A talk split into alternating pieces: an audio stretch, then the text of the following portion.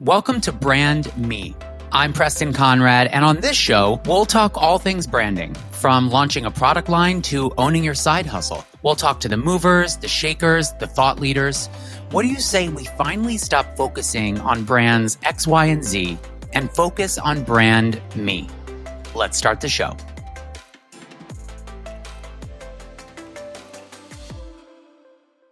Today's episode is brought to you by my brand, Preston Conrad Home. Living a stylish life does not have to be overly complicated or expensive. The magic of home decor is really made through the fun finishing touches, which quite too often come with big box middlemen and luxury brand price tags. With Preston Conrad Home, everybody can now inject major style into their space with minimal effort and no furniture shopping required with our new luxury home fragrance collection. Just in time for fall, you can choose from five stunning luxury candle scents, all made in America, or our new hand wash collection, both of which will instantly transport yourself to another world while transforming your space at the very same time. As a listener of today's show, you can take 10% off of your purchase of any single item on Preston Conrad Home using the offer code BRANDME. That's PrestonConradHome.com, offer code BRANDME.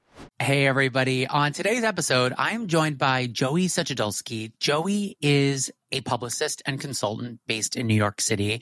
And I wanted to have him on to talk about when and why it's the right time to bring on a publicist to help get the word out about your brand or your personal brand.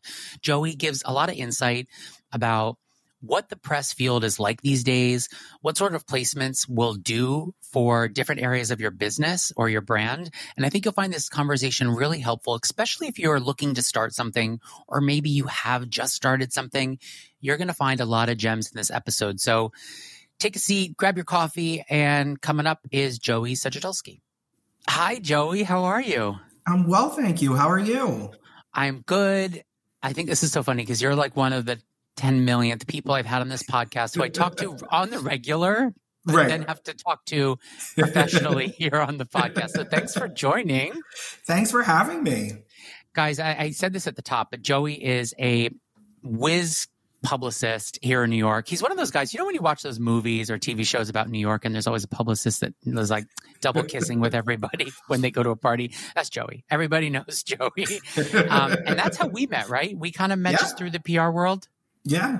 I yeah. think it was back. I, I forget what agency I was at, but I think maybe it was UGG or, or one of the brands that I was working with at this time. Um, we did something together, or I sent you some product or something like that.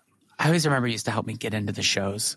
Oh yeah. when I would oh, be yeah. like in a line of people outside to be like, "Girl, come over this." Got to pull in my favorites. yeah, but um, I, what I didn't mention earlier is that Joey actually is a publicist that works with us at Preston Conrad Home, and I figured I'd been wanting to do an episode on publicity and I'm like, well, obviously, I got to bring in part of the family. Yeah. And I want to ask you before we get into all the details about what press can do for you and your brand, how the hell did you get into this world of PR?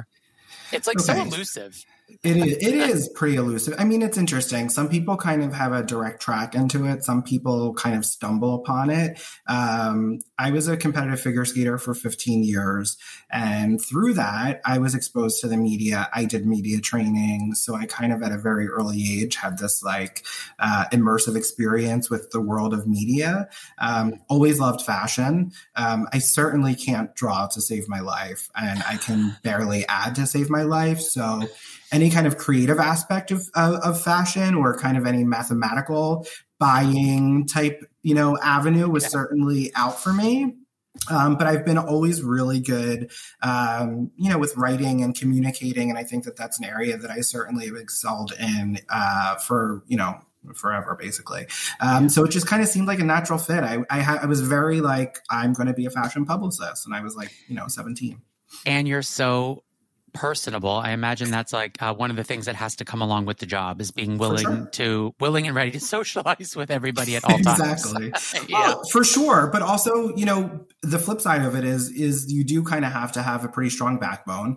Uh, it certainly isn't an easy industry, and and you do have to say no a lot. You know, you, there are things that you have to say no to, people that you have to say no to. Um, you know, there's a lot of negotiating involved. So yeah, it's it's it's being personable and, and saying no with a smile.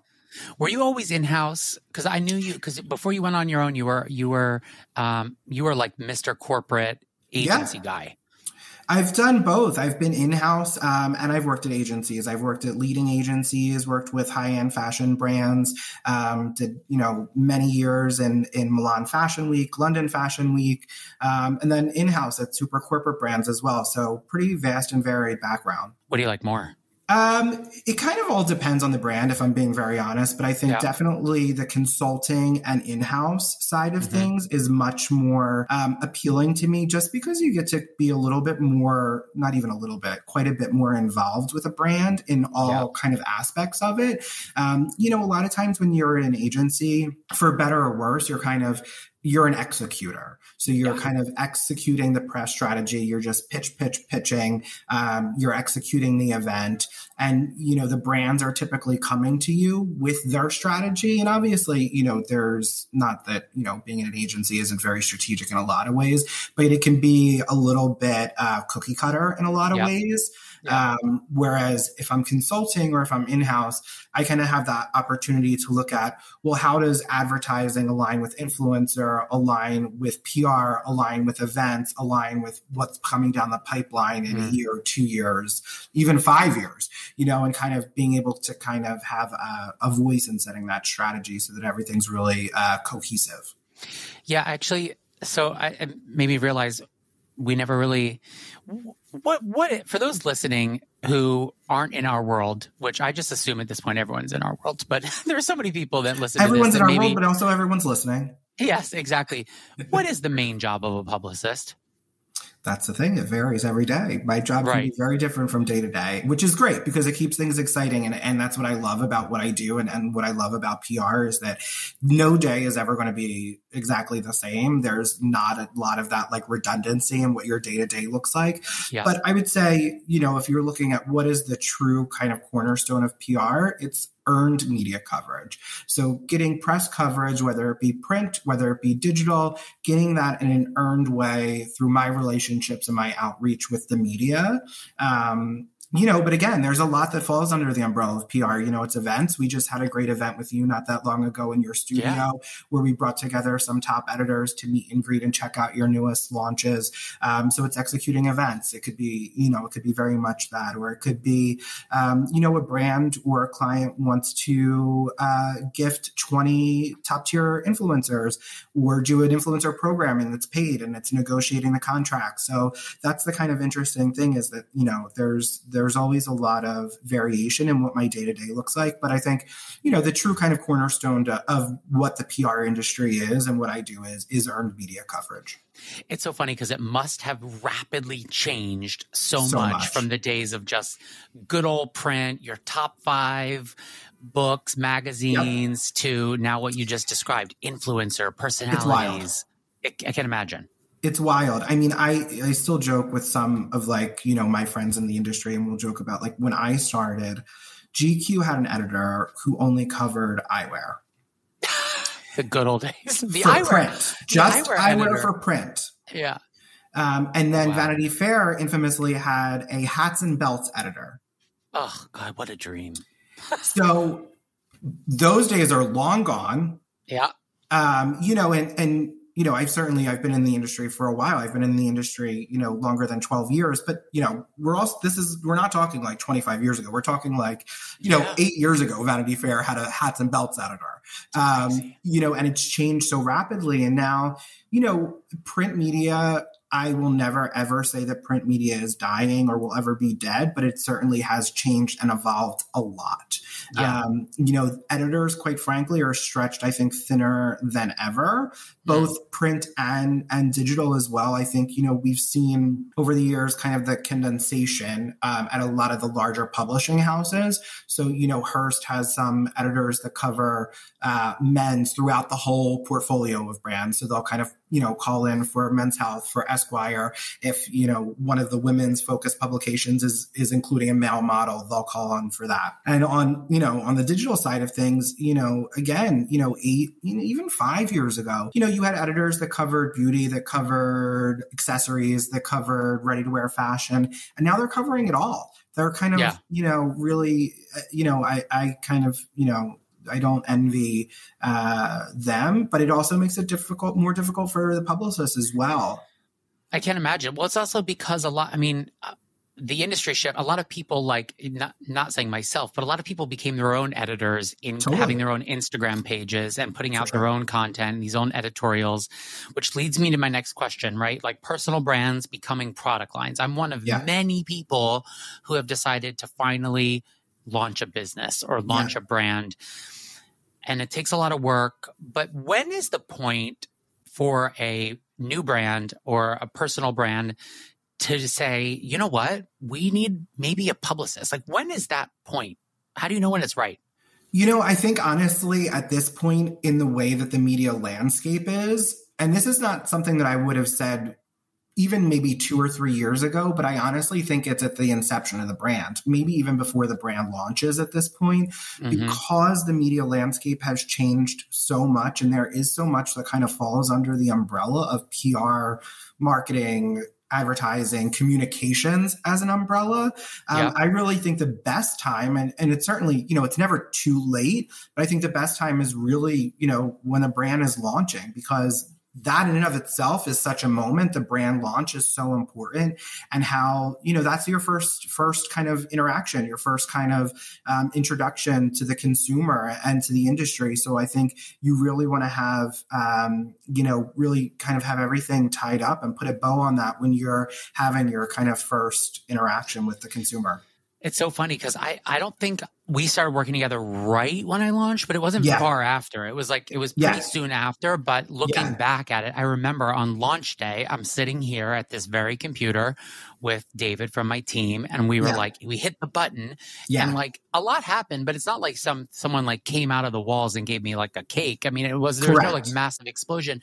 But thinking about if we had an adjoining article that launched sure. at that same time, what the impact could have been like. Totally. So that makes a lot of sense. Maybe even ahead of time launching the brand. Yeah, and, yeah, and I think you know, kind of going back to to editors and and you know how much they have on their plate too is uh, the process has become longer in a lot of ways, even on the digital side. Like five, you know, six, seven years ago, I, you know, I could pitch an, ed- an editor or something, and and you know, if they were interested, it would go up in a day or two. That still happens to a yep. certain degree, but even now, the digital kind of editorial calendars and the stories that they're doing are planned out so much more in advance. It used to be like I would be, you know, I would tell people that you know we need two weeks heads up, and now I'm like love to have two months. Yeah, totally. you know, and, and, I can work with whatever. Um, yeah. But you know, it, it's also gotten, um, you know, they're they're busier and and they're they're needing to turn out more and more content more than right. ever.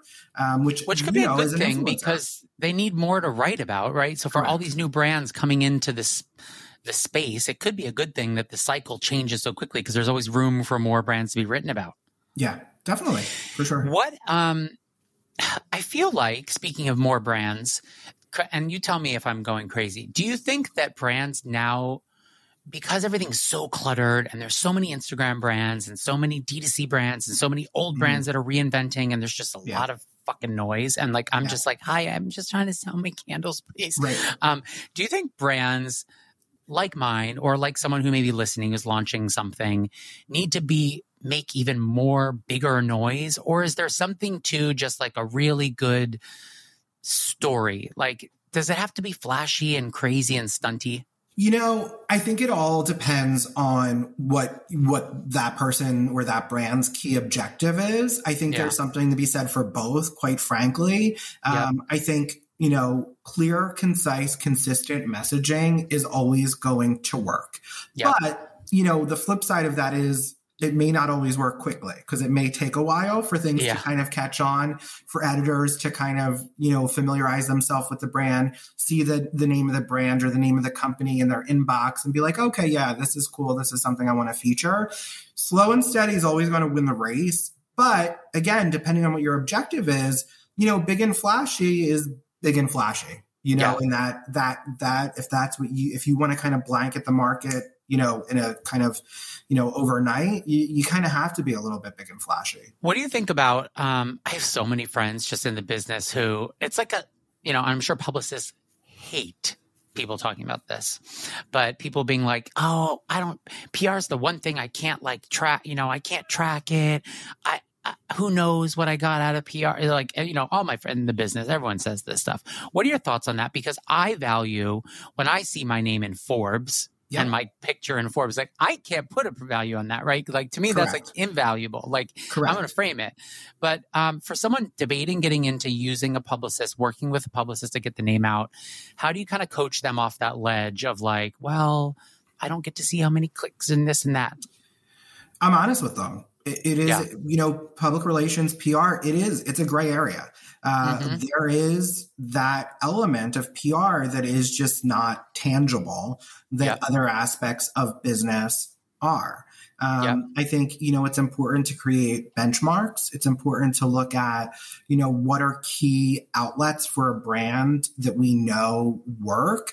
Um, you know, and I always say, you know, to prospective clients, like, I can't, I'm not going to promise you unless you're coming to me and saying, you know, you have X amount of money in advertising dollars and we can go into, you know, a Hearst or a Condé Nast or a modern luxury and advertise. I yep. can't guarantee you anything. This is earned. Yeah. Like, yep. yes, you're paying me. I can't tell you what your ROI is going to be. All I can tell you is that I know PR works. Yeah. Um, and, and it's worked for a long time. it's worked for a long time. There is a track record there. There's a reason why they're a publicist, right? Um, but I'm just honest with people, you know, and we can look at, I always say too, and I'm sure I've said this to you many times. Like, you know, you can look at an uh, at an outlet like Forbes that has like over 100 million UVPM per month. So, and for any listener that doesn't know, that's the I was going to say, what does that mean? unique viewers per month. So, how many kind of like fresh new eyes are on a on a particular digital outlet? And then, you know, you can have that that doesn't necessarily move the needle because maybe you know 75 million of those eyes are completely uninterested in what it is or whatever and sometimes it's the outlets that have two three four hundred thousand that I see brands sell out of a product if it's featured. And again, that also is hard to kind of, um, you know, prepare for until you actually see that happen. And I, you know, I always, I, I tell a lot of clients and prospective, um, you know entrepreneurs and people thinking about starting a brand like i look at press as kind of you know your stock portfolio. You want it to be this like well diversified fund. You want to have your traditional print media. You want to have your top tiers your vogues.com your gqs.com and then you want to have some more niche publications. And then we evaluate what is working and what isn't and where we're kind of seeing a return from yeah. and, and kind of shape a strategy from there that's such a good way to think about it, like your little stock portfolio. I mean, yeah. the other thing worth noting is like when all these people trying to really cr- track ROI on on PR, it's like you look at like what getting on Oprah's list could do for a brand, right? Like that's sure. PR. I mean, PR. well, in the early days it was. Now there may be a little more of like integrations and stuff with like um, you mean how affiliates. every, every uh, yeah. product of Oprah's favorite thing this year had to be available on Amazon.com? Right. Like it's getting narrower no and narrower, shade, but, but just no shade. Again, the evolution of kind of the industry.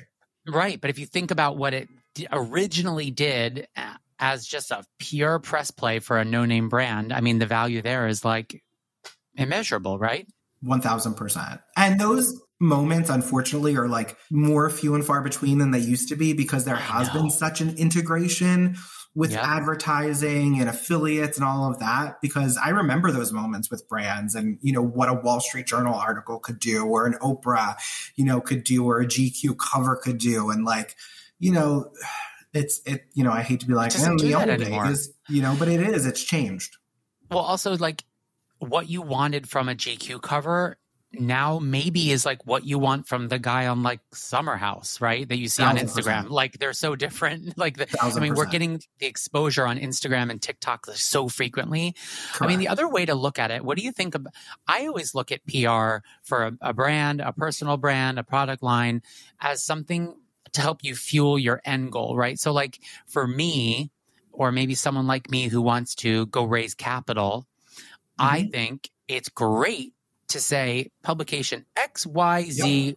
gave us their stamp of approval. Like maybe it's not to instantly move products. Don't you think? Correct. Do you ever need to tell people that it's not about selling goods from this article? Like maybe that's not the point of this. No, all the time. And I think it kind of goes back to the analogy of like the well diversified, you know, stock portfolio is like I've always said, like, you know, sometimes it's that GQ placement that moves the needle, but oftentimes it not necessarily is. Maybe it's, you know, an InsideHook, maybe it's a valet or a smaller, more yep. niche targeted online outlet that is actually going to move the needle. So we need to have all of it, right? Like we need yep. to reach out and get all those things. But I think to your point, when you're looking at, and also too for brands that are looking to wholesale, press coverage is very important to know that there is an editorial um, fashion community or lifestyle community or whatever you know whatever space you fall into that those editors and those publications are buying into the product puts the buyers at a bloomingdale's at a nordstrom at a neiman mm. marcus or the independent um, you know stores that puts them at ease knowing that mm. there's that credibility there yeah, it's kind of like those the a trade off of the stamp of approval. Like Bloomingdale's makes you right. approval approved, but so does Forbes. Like they kind of like work hand in hand a little bit. Exactly. Exactly right. What are your thoughts on? Um, I know I struggle with this, and you know I know many people that listen that maybe just started something, and maybe they're hand making something. Maybe they've got really limited quantity. They spent so much money trying to buy their first hundred, whatever. Yeah but then they hear from someone like a publicist or an advisor that they need to send out 500 influencer gifts. What are your thoughts right. on that and how important it is? You know, I think there is a certain importance there, but I think it then it goes kind of back to, you know, your point about what is the long-term strategy. And, mm-hmm. you know, that's something that I found with brands is that, and that's why I think it can be really beneficial to bring on PR at the inception pre launch, is so that you have someone who can manage your expectations and can tell you, like, you know, this is what we're going to need to do to achieve this. And if we can't, that's okay. But then we have to manage expectations and look at what we can achieve with what we have. Yeah. Um, and I think that's where, you know, you want to find, uh, you know, a publicist who's transparent and upfront with you. And I think, you know, the biggest thing, and I think you know this, and, and I think any entrepreneur kind of does, is you have to go with your gut too. Like if you're not getting a good vibe, if you don't think you're a good fit, you know, not every publicist, there are great publicists that maybe are not perfect for every brand or a small brand or something like that. They might be more experienced with working with a, you know, a big corporate luxury house or something like that. So I think it's also finding the right fit for a publicist and you know you can certainly be scrappy in this industry yeah. um, you know we don't you don't have to send out 500 products does it help yeah it does yeah. if we can't do that okay but then the expectations kind of have to match what where we are it has to adjust accordingly. Yeah, that Correct. makes sense. It's it's scalable, right? Like everything is kind of scalable. Yep. It can, it works in small and large doses, right? Yeah. For sure. What are your thoughts on I think now more than ever uh, a lot of uh, people are focused on their personal brand as an X. Maybe they don't have a product. They have no product, no goods, you know, maybe it's no real services. Maybe it's truly just like I'm in, you know, XYZ. I've got 300,000 followers and I want press for yep. me, Jane Smith. What are your thoughts on personal publicity and that world for a, someone's personal brand? I love it and I hate it. Yeah. right. You know, like- I think, look, does it work? Can it work? Can it be helpful? Absolutely. I think the biggest thing is the consumer now, and when I say consumer, it can be someone buying a product or someone consuming media, someone viewing a TikTok or you yeah. know viewing a Bravo show. I think the biggest thing for someone who wants to be a personality, whether that's you know if that's a digital creator, whether that's an influencer or a TikToker, um, is is being authentic right? And whatever you're whatever you're being authentic to, like whatever your your vibe is, whatever you know, whatever your kind of story is, it's just being authentic to that. I think people can really see through that now, especially when there's such a saturated market of personalities. Yeah. Um, you know, and I think that's why you've been so successful. What you have done, and also how you've scaled your own kind of your own personal brand, right? And I think that's another thing too, is if you are wanting to build a personal brand, I think you need to look at not necessarily your end goal, right? Because that can always evolve and change because Lord knows the industry is evolving and changing day to day. But you, you can't be short sighted. You have to think about yeah. like, what is this going to look like, sound like, feel like? How is this going to age in a year because that's how quick things are now. I think about that all the time. I actually go through and like randomly, you know, when like one of the social platforms will pop up like this memory of yours from 10 years ago. Yes. And I'll see it and I'm like, uh, delete.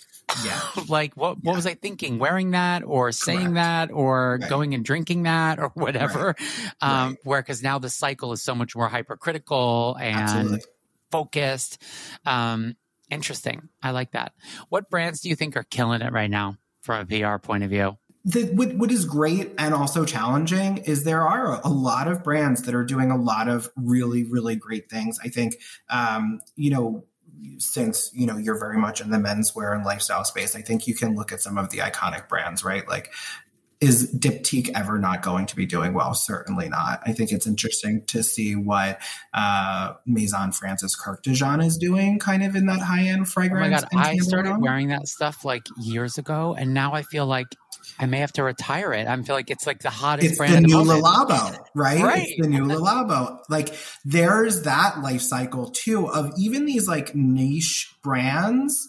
Mm-hmm are blowing up. And I think we have social media to thank for that. Yep. Again, for better or worse, it's great for brands. Um, you know, it's not great for people I know like you and I who love to, you know, right. not smell like everyone else in the room. oh yeah. I had to retire my Le Labo for that, for the right. Baccarat. And now I'm like, right. damn it, it's everywhere. Totally. Um, but again, to their credit, I think you know brands brands like that, and and you know you look at what Diptyque has done in terms of like who had does not have a repurposed Diptyque vessel in their I apartment, like, like who doesn't have their Q-tips in a Diptyque totally. jar, you yeah. know.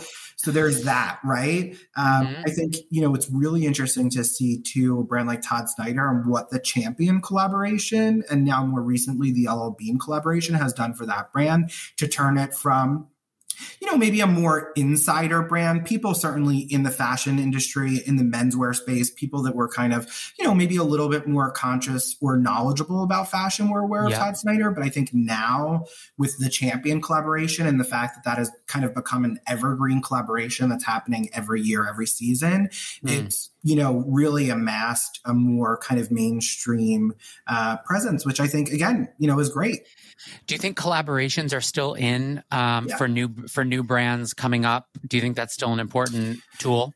I do. I think they have to be really well thought out. I think they have to make sense. I think what doesn't work is okay, and I'm going to maybe I'll take that back a little bit. What can work is a, yeah. a, a, completely unexpected collaboration, but you also have to be mindful because that's often sometimes the collaborations that like really don't make sense either. Like, yeah, you totally. want to surprise people, but like, do you don't want to surprise them so much that it just makes absolutely no sense whatsoever. But I think where collaborations are still impactful is of course there's all the the things right that you get two brands consumer base and like all of that stuff but yep. also for someone like me it's a it's an opportunity to sell something new to an editor like i'm always looking for I don't want to say newness because I never want a brand to produce so much that they're that's all they're doing. I think there's something so great to be said for, you know, a brand that just still only launches like one seasonal collection or, yep. you know, different things like that. But, you know, anytime I have something new to talk about to an editor, it's a great opportunity. And obviously it lends itself to coverage potential. Speaking of, and I'll show it because this is not on video and no one at home can see, but I'll send you one of these soon. They're insane. I know you guys. I'm showing. I'm showing. Uh, I'm showing Joey a new piece of our collection. um, but you're gonna, your mind's gonna be blown. Um, we're running out of time, and I ask people some of these questions all the time. Do you have like a personal branding fail, a Joey fail, or a co- corporate fail that yeah. that ended up becoming a, a Joey blessing? Correct. brand blessing. Absolutely. I think when I first started consulting, I certainly bit off more than I could chew. Really? Um, yeah, I think we all do that. Know, yeah, exactly. Right. Like it's not an uncommon fail, and yeah. one that even as I was failing, I was like, "You're not going to fail. This you're yeah. not going to bite off more than you can chew." But you know, especially coming from agency background, corporate background, I'm like, "Oh, I can do all this because I do all this." But then when it's just me. And I'm having to send out the press placements and I'm having to put together the weekly reports and do all the admin stuff. And, you know, it's not that I didn't think of that. I just didn't think of the actual timing and how that all works. And I think, you know, you can't be everything to everyone. So I think, you know, really taking on clients or, or whatever your kind of branding is, really doubling down and engaging with brands, companies, people that you know you can be successful with. Um, you know, I, I definitely think that was a fail, but also a blessing. Well, it takes, I mean, you're, we're very similar people. Um, and it takes a lot for me to like reject an opportunity, you know, exactly. like it would, yeah. I would, re- you know, so, but I think there's a lot of importance and weight in being like, you know what, it wouldn't, it would serve both of, both of us the wrong way if I said yes to this. So, totally. Totally. Um, and then my last question is Is there some sort of, it could be any brand ever. I just love this question. I love knowing. Is there any brand moment that you had at some point in your life that like still sticks with you? Like you're an interaction with a brand that like, whether it was good, bad, nostalgic, that you're just like, it stood out? Yes, my very first. So I was like, you know, a little fashion boy from day one. Yes. Um, and I just remember my aunt took me to King of Prussia Mall outside Philadelphia, which was uh, like, yeah. you know, you know, yeah. Took me to Neiman Marcus, where you could valet at Neiman Marcus, which I just thought was the coolest thing ever. So chic. so chic. And I, you know, I think I was like, I don't know, 10, 11, 12, uh, yeah. certainly preteen. And my very first high end, like over $100 purchase, which was obviously purchased for me, was yeah. this electric blue almost neoprene, which like very pre neoprene. Yeah. Moschino electric polo shirt that just was super simple, which obviously Moschino has gone on to not be very simple. Not be all. so simple. just had a little white square right here at the end of the polo placket that said Moschino. And that was it. That was like my first high end luxury fashion. Uh, Isn't it crazy? It's like I wish I still had it I wish you did too. You could make a lot of fucking money off it probably if you sold it now. Anything 90s and Moschino right now, you'd totally. kill. Totally. I love yeah. asking that question because so many people have, and a lot of the answers I get are brands that we still like very much engage with today. And yeah. that's obviously another one that's really hot today. So clearly yeah. they're doing And then, of course, right. like obviously, like kind of like crazy wow nostalgic moments is like you know as kind of a little bit of a of a traditionalist in a lot of ways like my first gq placement was just like yeah. Pro- probably like mind blowing. Yeah. Oh my god. My first time I went to like Vogue for a desk side and like went into the Vogue office. oh yeah. Is it, oh, yeah. I mean like at when it was at Four Times Square. Four Times Square. Yeah, that was the best. Yeah. Oh my god, we could go on forever. Um, know, right? Joey, that was the most helpful conversation. I feel like so many great people that listen to our show have a great idea. They're ready to get out there and I think this is one of the missing links. So I'm so glad yeah. you took time to chat with me today. I'm so happy that you had me on. It was a and pleasure. then I'll call you offline and we'll talk shop. Absolutely. because, you know where to find. Lucky for you, you have access to me every day. Totally. Um, and best of luck with everything going on and happy new year. Thank you. You as well. Talk to you soon. For more on the show, you can find us on Instagram at Brand Me Podcast or at Preston Conrad. Be sure, of course, to rate, review, and subscribe and share on social. Thanks again for tuning in, and we'll catch you next week.